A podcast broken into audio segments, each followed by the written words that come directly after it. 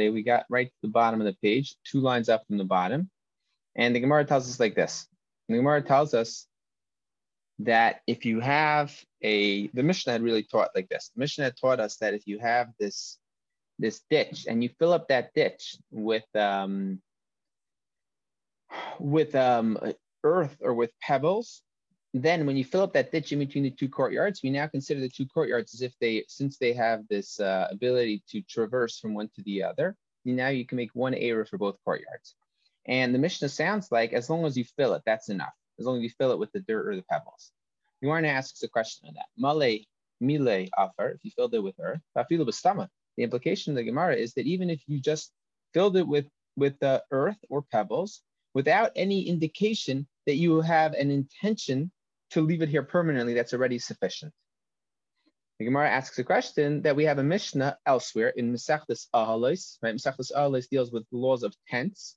The specific case over there is like this. When you have a dead body in a house, right? So the house itself be becomes an ohel, it becomes a tent. And because you have an ohel, a tent over the dead body, and there is space between the dead body, which is tame, and the roof of the house, right? Most dead bodies don't go all the way up to the roof of the house. So the tuma is confined to the house. Now, if you would, excuse me, if you would fill that house fully with rocks and pebbles and other, um, perhaps only tame items, right? Only impure items, what would happen is that the house which created a tent to separate the and do not allow the tuma to escape, if you filled that house fully with an item, it would no longer be a, a, a purposeful tent and would no longer be able to keep the tuma from escaping. So in that context, right, the Mishnah there teaches like this. Vahatnan, we learned in a Mishnah in Ahalis. If you have a house that you filled with either straw or pebbles, ubitlay.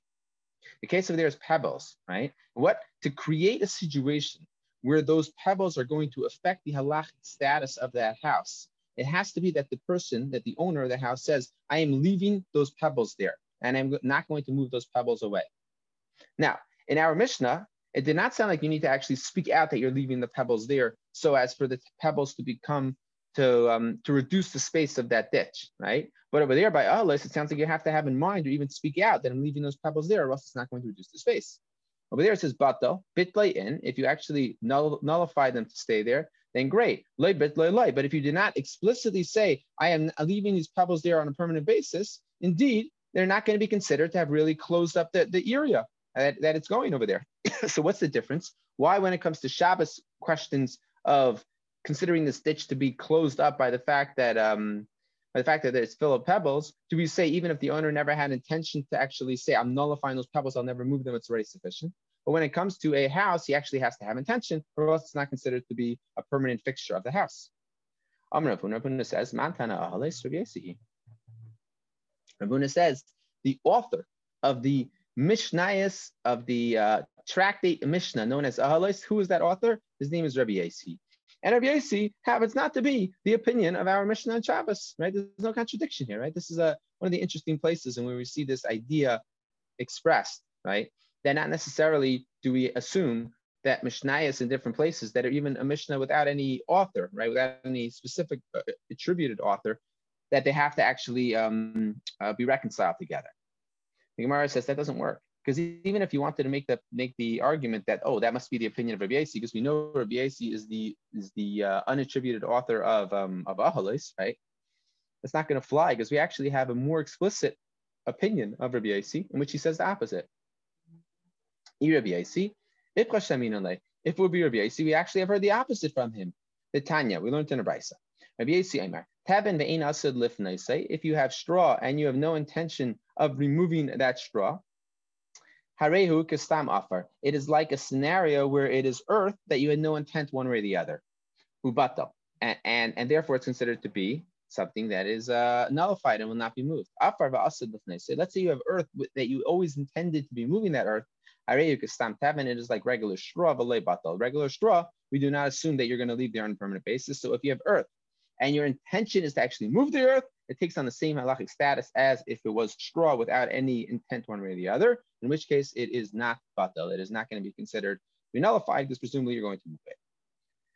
Hello, Ravasi. Mantana Erevin. Who is the author of our Mishnah Erevin? Rabbi Yossi. That's the author of our Mishnah Erevin is really that, that Rabbi Yossi, who was just quoted in that brisa as having expressed that the, the, uh, the fulcrum upon which this question really rises or falls is really the question of is there intent to move the item or not? If there is intent to move the item, assumption is it is now considered to be nullified. If there's no intent to move the item, the assumption is it is, I'm sorry, the opposite. Intent to move the item is considered nullified. Uh, sorry, intent to move the item is considered not nullified. Intent to leave the item is considered nullified. Huna Pareder Geshu Amar says a different answer. Tuma Shabbos Garamas, you're asking me a question from the laws of impurity to the laws of Shabbos. You can't compare those two different types of laws. Hanach is Shabbos, Tafilu Arnaki, Nami Mevatel Inish. You, when it comes to the laws of Shabbos, you're trying to figure out what's considered to be batal, what's considered to be nullified vis-a-vis a Shabbos question is a completely different question. How do I know? Because when it comes to Shabbos, a purse, right, your, your wallet is muktzah, right? It's not allowed to be moved, right? Now, for, for Tumah purposes, it clearly would not be considered to be put here permanently, but still for Shabbos, it's considered to be stuck in this place, right? So Shabbos and Tumah are just completely different categories you cannot compare. Rav Ashi Amar Bias Acharetz Geramas, he says, You're going to ask me a question from a house onto a ditch. Kai. Acharetz ditches are made to be filled, right? Elabias lit mitaima kai. A house is meant to be filled. In other words, the normal state of being for a ditch is a ditch that is unfilled and then a ditch which becomes filled, right? That's normally where it goes, you know, um, you know, from entropy, right? So it's I guess the opposite. But that's that's that's the the progression for a ditch. For a house, the progression is not to go from unfilled house to filled house, right? It's filled up to the ceiling, you know what I mean? So therefore, the assumption is that that is not going to be a sufficient method of nullification.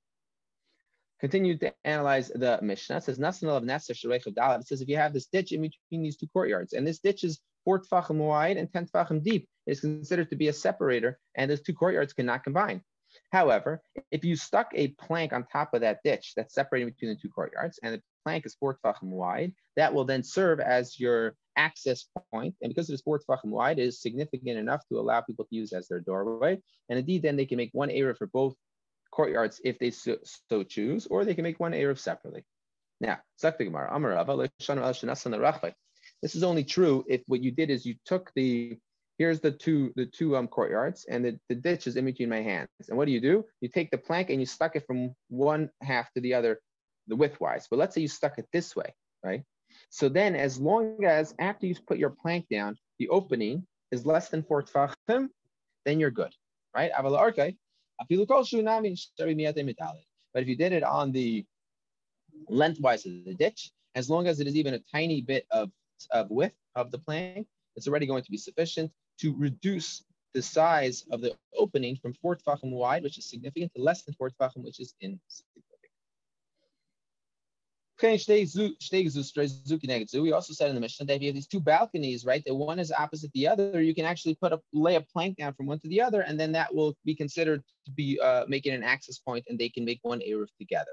Amar Rav says, How the Ametsuki Negaju, They have to be opposite each other. What's the case? Ein zu, in, that which we say that this one opposite the other one works, and this one that's not opposite the other one does not work and this one that is higher than that, right? Nami that also does not work. Nami amron, ela sheesh means when we talk about them being opposite each other on the same plane, we talk about them not being like this, right? Not being, you know, one further north, one further south, and also one further up, one further down. That's only true if there's more than three tefachim separating. If it's a very, very small difference, it's not really relevant to us because it. There's not even three tefachim in between those two um, balconies. Gezustra akumahi. We consider this to be a crooked gezustra. In other words, it is a gezustra that was put down by someone who's not great at laying concrete, and that's why it's a little bit off. But essentially, we look at it as if it's just one one uh, one balcony with a little bit not not not put down in the easiest way. It's still something that people would actually use as one balcony. Market Nishta continues a similar type of case like this. Mitvan you have a pile of straw, right? A, a hay, what do they call it? A haystack in between two um two courtyards. Gavaya is taller than ten tefachim high. They each have to make their own their own erev. Each courtyard has to be its own erev. They cannot combine. They cannot make one erev for both. However, each members of the courtyard of these two separate courtyards each can feed their animals from the opposite sides of the straw. Let's say the haystack is less than 10 tefachim high. Then, the haystack is less than 10 tefachim high, then they make one eruv and they cannot even make two Eruvin because it is not two courtyards. Since there's one courtyard, it does not have an actual wall separated. Rav Huna says like this when we talk about the fact that you could feed your animals on Shabbos from this haystack, you're not allowed to actually take from the straw on the haystack, stick it into your kupa, into your um, your basket, right, and then feed your animal directly from there. Why? Because there's an issue here of um, there's an issue. I think it's an issue not of muktzah. I think it's an issue of that you might come to. Let me see Rashi. Um,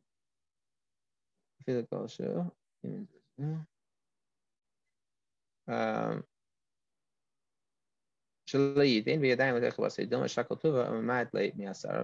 yeah, exactly. That's what Rashi says.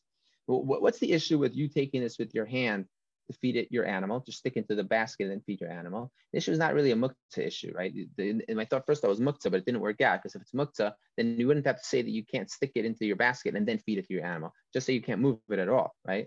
So what we're really referring to is like this. The concern is that because you have this uh, divider in between these two courtyards, right? So, so Wayne and Gershon have live in, they're both residents of courtyards. And in between their two courtyards is a haystack, right? So now if Wayne starts feeding his dog hay, so first of all, his dog probably won't be so happy with him. But also what's going to happen is that haystack might get less than 10 tefachim tall. And then Gershon might not know that it's less than 10 tefachim tall. And he might still carry in his courtyard without realizing that now he actually has to make an Eruv, right? Because now they're no longer two separate courtyards. So up until now, they were able to, to live their own individual lives. So they didn't have to care about each other, right? They had this partition between them, right? But now that that partition has come down, they don't even know yet, right? If they knew, it wouldn't be an issue. But now that partition came down without their knowing, so now what's going to happen is they're going to be really residents of one fell one courtyard. And since the residents of one courtyard, they're going to have to make an eruv. They're not going to realize that, and therefore they will come to violate the prohibition of carrying without an eruv. The Gemara says, um, "Ula ukmi shari," and is it indeed permitted? Is it indeed permitted to bring your animal here to eat? Right?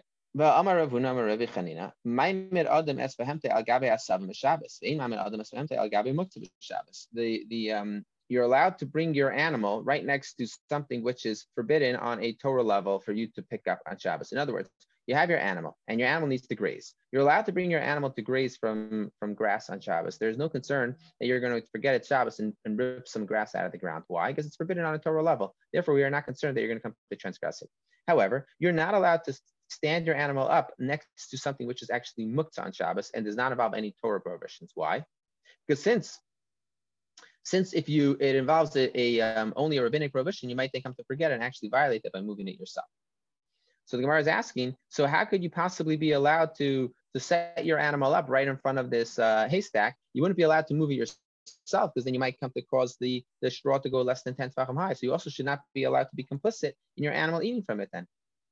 Gemara answers the kam laba apa va'azlava achla. Gemara says you don't actually uh, like sort of um direct your animal, like putting your arm on the animal and getting it to eat right from that haystack. You put yourself in front of the animal in a way that the animal is going to end up um, eating from the haystack, but not not in a very direct fashion. Are you causing to eat from the haystack? It says as long as you don't put um, straw into um, your basket. Like Tanya, we learned in have a house in between two courtyards. And the house is full of straw. Then they make one they make two separate eruvin, but they can't make one eruv. Why? Because the straw that is filling up that house is considered to be a divider. Over there, we say that Wayne, who's living in his courtyard on one side of this house, is allowed to take straw out of the house and feed his animal. And Gershon living in the courtyard on the other side of the house allowed to take straw out of the house and feed his animal, right? Without going into the house. Um, if the straw, if the haystack is, is reduced less than 10 tefachim high, shneim as both of them are forbidden. So what should they do in that scenario, right? Because since what happens like this, since on Shabbos, they now become considered to be residents of one courtyard, so now they're going to need an Erev, right? So what should they do if they want to be able to carry? So Nail Espesai, one of them should lock his door. In other words, and he's going to renounce his rights to carry in that courtyard. So Wayne is going to renounce his rights, then Gershon will be permitted to carry. Who also Then Wayne is going to be forbidden to carry, and Gershon will be permitted. And so too, we talk about a case where you have a um uh, a pit of straw, right? So based chume Shabbos in between two Shabbos limits. In other words, so Wayne's Tchum ends, uh, you know, El Camino right by the McLaren, and Gershon's Tchum ends El Camino right by the McLaren, but on the other side of the McLaren. Now, in that McLaren dealership, instead of it being McLaren, it is filled with something far more valuable, which is that it is a ditch that is full of straw. Okay. So now each of their tchum ends right at that pit. Halacha is like this: the the um the Wayne is allowed to take the straw that's on his side of the line, and Gershon allowed to take the straw that's on his side of the line. We see over there, we see over there that they are allowed to take that straw and put it into the basket and then feed to their animal. So why is Rav Huna convinced that in our Mishnah's case of this uh, haystack in between the two courtyards, you're not permitted to take from the straw and put it into your basket? Amri, so he answers, bias given the ikka mechitzis v'tikra. A house, since it has walls and a tikra and a roof, keep mifchas minkarale milsa. If it if you took from the measure of straw within it to make it less than 10 tefachim high, it's going to be obvious what you did. Milsa.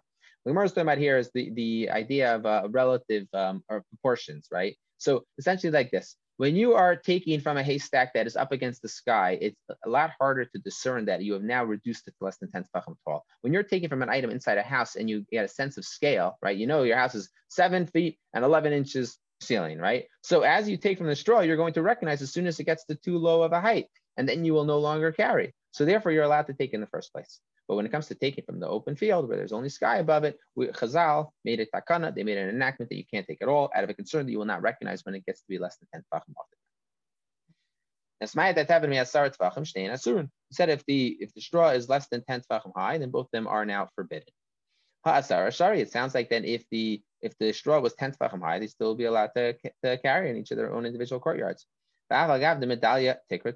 The implication is that even though the roof in this scenario is really far higher than 10 tefachim, as long as the actual pile of straw is 10 tefachim up, that's already sufficient. Sorry. So we had this machlekas earlier, right, uh, about uh, about a week ago, that uh, they had this big machlekas, exactly how tall the ceiling has to, the, sorry, the roof has to be inside of a house to redefine the space of the house as completely separate regions we see from here that as long as it gets to 10 tefachim high, even if it doesn't reach the roof of the house, and this seems to be getting up against the machlekes that we mentioned earlier, but doesn't seem to be, nobody seems to be mentioning this proof from the Mishnah. We're talking about a specific scenario where the house is 13, um, 13 tefachim tall minus a little bit. So therefore what? So as long as the straw root, the straw wall is 10 tefachim high, so from the top of the straw, uh, top of the straw um, wall until the ceiling, you're going to have less than three tefachim, and therefore it's lovud, and therefore everybody would agree that it's considered to be roofed in fully, and there's no proof from here to any other Tevan and, and the straw is 10 tefachim high.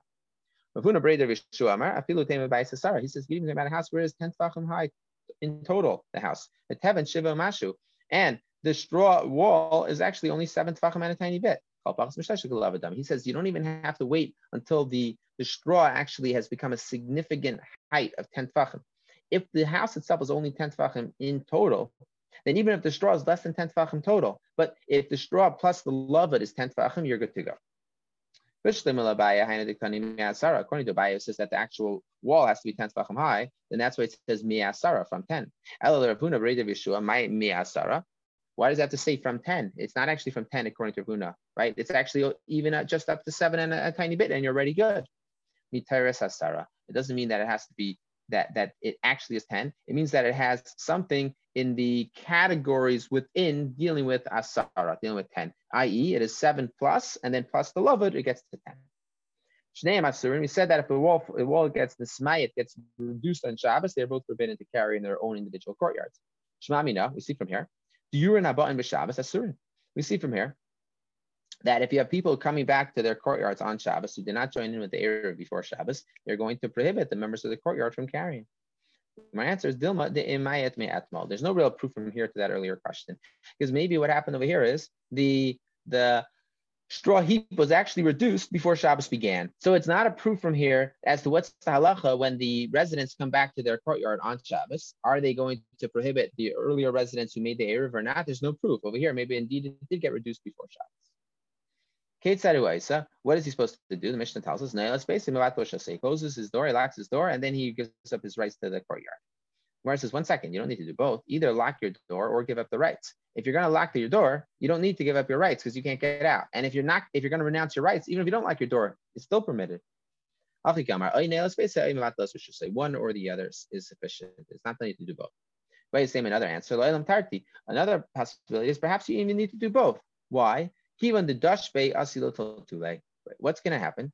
Because since it's something that you're very rugged, you're very used to doing, you might then come to carry. So it's not halachically necessary for you to actually do both of these conditions for you to give up your rights in the courtyard. However, because it's very likely for you to forget and end up carrying, we don't want you to do that. So he said, kind of make yourself a simon, kind of make yourself a sign that you shouldn't do this. You lock the door and lock the door, plus renouncing together. Now you're very unlikely to end up carrying on Shabbos into the courtyard. Who was mutter? In that scenario, renounces rights. He's forbidden to carry in the courtyard. They're permitted. Shita, this is obvious. You might have thought to say that maybe the what happens like this: Wayne and Gershon are living in that courtyard again. The wall gets nismayed. Wayne gives up his rights to the courtyard. He's forbidden, and Gershon's mutter. Now, let's say uh, that seems obvious, right? So what's the chiddush? The chiddush is like this. Let's say um, Gershon says, you know what, Wayne, I'm renouncing my rights, right? And let's switch back right?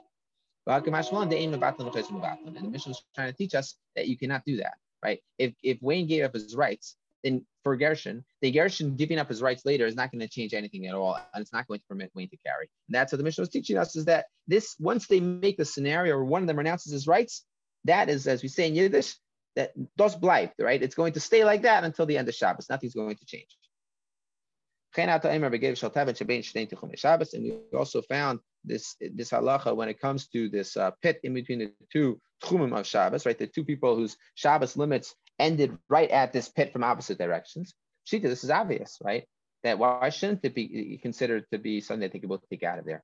Late the Gemara says it's only necessary. Reb Akiva. It's only necessary according to opinion of Reb Akiva. The Amar, because he says Tchumen deraisa. He says that Tchumen, right? The Shabbos limits are actually a, a, a problem on a Torah level. What might I have thought to say? Are doma asila chufe kamashman. Might have thought to say like this. So Reb Akiva says that indeed it is forbidden on a Torah level would say like this. So Wayne's tuchum that ends by the McLaren courtyard, right? The, not McLaren courtyard, but the McLaren, uh, you know, on the corner of El Camino. And Gershon's tuchum that ends over there. You might have said that both Wayne and Gershon should not be taken from the straw within this pit. Why? Because if, if they end up by mistake, they might end up taking from the straw on the, on right on that other side of the line. They'll be violating something on a Torah level. That's going to Reb Akiva. Even 2,000 amas is a prohibition on a Torah level to, to travel outside of that. So if they end up taking something from past that line, they're in deep trouble, right? If they end up walking past the line, they're in deep trouble. So maybe over there, we should indeed be gozer. We should make a decree so as to ensure that nobody makes these mistakes. And the answer is we are not concerned for that. New Mishnah. Ketzat Mishtatin Mamavai, right? A little bit out of order over here, right? All of a sudden now we start talking about what sheet of Mavayas is when we've been talking about it for a while now. But here's where the Mishnah comes out. Um, right? So just to speak out what it is again. So Shituf is a similar idea to the Erevin idea that the, the different individuals who are residents of this alleyway coming together and, and pooling their foodstuffs, they are redefining that they all have um, they all own a specific thing together, and now it's considered like one ownership as opposed to many different ownerships, and takes care of the rabbinic issue that it has the appearance of a public domain. What do they do? They leave a barrel full of uh, whatever sort of items within that barrel, and that's going to work to redefine it as being their joint area. And then what did they say? This is for all the members of the alleyway. Now let's say one person, let's say Earl takes his, his nice, uh, not, not a full barrel, but whatever he has of his delicious um, Riesling that should be ready in about six months. And I have, have it on good authority. It's going to be extra delicious this year. And he says all of the residents of the shtetl are all now going to be, um, are all now going to have rights to this Riesling. And, and they're all will now have rights to carry in this in the in the um, in the alleyway. And now the residents are not there. How does he give up a uh, some sort of ownership rights within that Riesling. So what he does is he takes his oldest, uh, not oldest, he takes a son or a daughter who is a gadol, who is an adult, and he says, you should acquire this for, on, on behalf of the other individuals who live in the city. Or using a Jewish or a Jewish maidservant and a Jewish servant, because they have their own ownership rights by the ishtay or with his wife who has their own rights, their own uh, has their own ability to acquire. However, they cannot he cannot say, you know what, I give it to my child who is under the age of 13, a girl under the age of 12.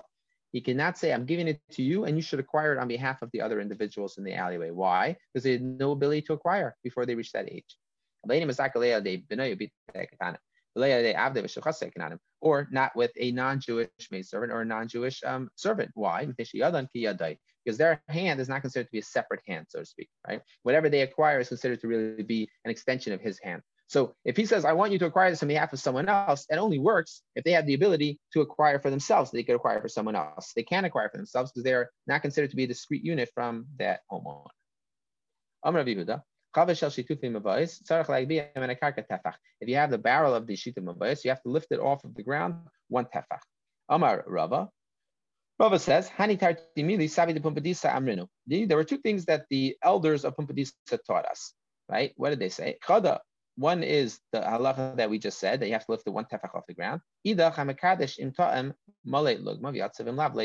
Very important halacha, by the way, that if you make kiddush on Friday night, Shabbos day, Yom Tov, whenever you're making kiddush, you have to drink one male lugma, a cheekful of wine or grape juice. And if you do not drink a cheekful, then you have not fulfilled your mitzvah. There's, a, there's a question: Can you have someone else be, be designated the person? And perhaps the diabet it does work, but lichatchila, ideally, whoever makes kiddush should always drink at least the male lugmav of that of the um, of the cup, which is a rive revius, right? So about 2.2 ounces. Um, not not that much. Um, Shabbos day, by the way, technically you could get away with with you know more than one person combining to drink that, but Friday night, one person ideally should be the one to drink um, male lugmav or for Havdalah as well. Amr Chaviva. Chivya says. There's another thing that the, the people of Pumbedisa, the, the elders of Pumbedisa taught. The Amar of Yehuda Amar Shmuel, Yehuda the name of Shmuel. If you have a woman who is in the process of giving birth or has just given birth, right? You're allowed to make a, a bonfire for her on Shabbos, right? How can you do that? It, it, it's, you know, being, a Machal Shabbos. Obviously, because she is currently in Sakran Safashis. Gemara things to say, Savramina, in, Implication is only for someone who's literally in the throes of giving birth or, uh, you know, in that stage right after birth when they're considered to be, you know, heavily at risk. Only for that kind of person, you're allowed to make a fire to heat them up on Shabbos. But for a regular sick person, you're not allowed to. And also, maybe maybe only in the rainy season you're permitted to make a fire because it's too cold for them otherwise. But if it was during the summer season, maybe you're not permitted to. Itmar, but it was stated. Hikkas down and if someone has been bled, right? They, they have bloodletting. They, they take a lot of blood when they would bloodlet in those days. And they're getting cold, right? Their, their circulation system's not working properly. They don't have enough blood right now. Madura Shabbos. You make a, a, bonfire for them on Shabbos. I feel about Kuvas Tammuz. And even if it's the middle of the hottest time of the year, Tammuz, right? So we see from here that if someone is sick, you make a fire for them. Don't make a mistake. Don't think that is only for someone who's actually in labor. If someone is sick and they need to be heated up, you make a fire for them, right? And this is indeed something that we have today, right? That when it comes to um, uh, people who are considered to be sick without without heat, then you are, you are permitted. You know, ideally, obviously, you should ask a, a non-Jew to you know to, to to adjust your thermostat. You know, today we're not talking about actually making fires, but under certain circumstances, it would even be permitted to light a fire yourself, assuming that there's actual you know any any sort of level of sakanus Amar Ameimar. You know, one more statement. Let's read this one more. Itmar, because it was stated Ezuhi Ashera Stam. How do you, what do you define when you say the, the Torah keeps on talking about these Ashera trees, right? How do you know it's an Ashera tree? It's just a tree. How do you know what's an Ashera tree? Amarab, Kol, She, Any tree that you have the people who serve the avodah zarah, they are standing near it. And it's clearly that they are standing near this tree as a to safeguard it. So that by definition becomes a tree that is called an Ashera tree. And and they don't eat from its fruits. That indicates that they actually believe this is some sort of avodah zarah. Or if they say these tamarim are reserved, right? Zakr Rashi, that this is the name of Nitzrafi was the name of an avodah zarah apparently, and the, the um in that Rashi says Medina in that country. So if they say these these um uh, dates are reserved for the mead of the Nitzrafi, then that's also an indication that this is a tree, which is really an Avodah Zarah tree. The Shatsule B'yom Chagam. Why? Because they really drink it on the on their what's name? They drink it on their holiday.